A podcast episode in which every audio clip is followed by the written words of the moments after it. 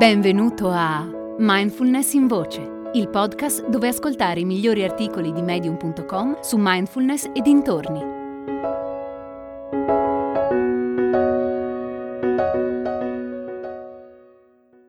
Dovunque tu vada, ci sei già, di Silvia Clare. Spero che questo mio breve discorso possa aiutare a chiarire alcuni equivoci sulla meditazione. Come sto andando? Quanto ci vorrà prima di vedere dei risultati? Cosa vuol dire essere un bravo meditatore?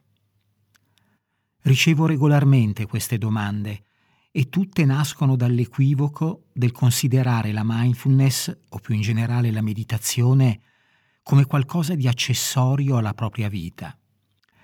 Se si è dei praticanti alle prime armi, è facile cadere in questo errore soprattutto se si sono letti giornali e riviste che propongono la mindfulness come l'ultima tendenza in fatto di benessere.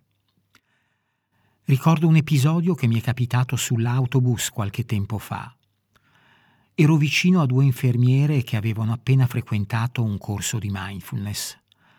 Dicevano di aver deciso che la mindfulness non faceva per loro, che gli portava via troppo tempo Avrei voluto tanto intervenire per dirgli che se parlavano così probabilmente non avevano ricevuto una buona formazione e anzi quel corso gli aveva dato un'idea della mindfulness completamente sbagliata.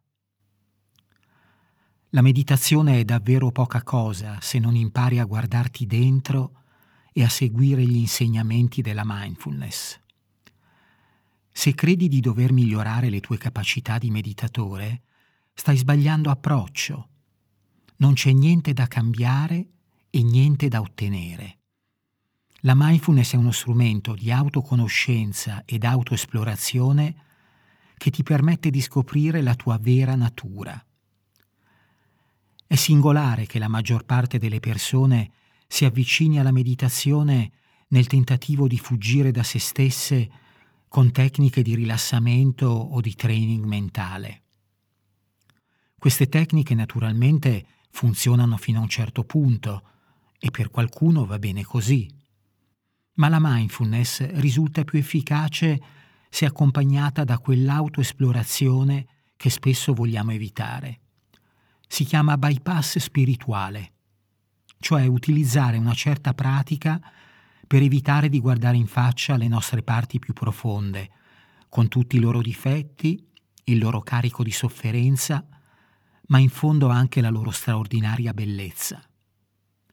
È questo il senso della frase di Thich Nhat niente fango, niente loto.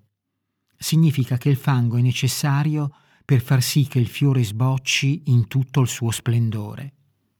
E alla fine ti accorgi che il fango non è affatto male.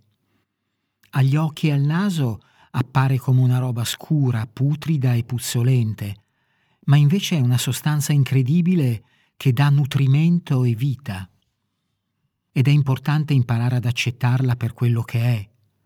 Quando ci riesci, è il segno che la mindfulness ha iniziato a produrre i suoi effetti benefici e non potrai più rinunciarvi.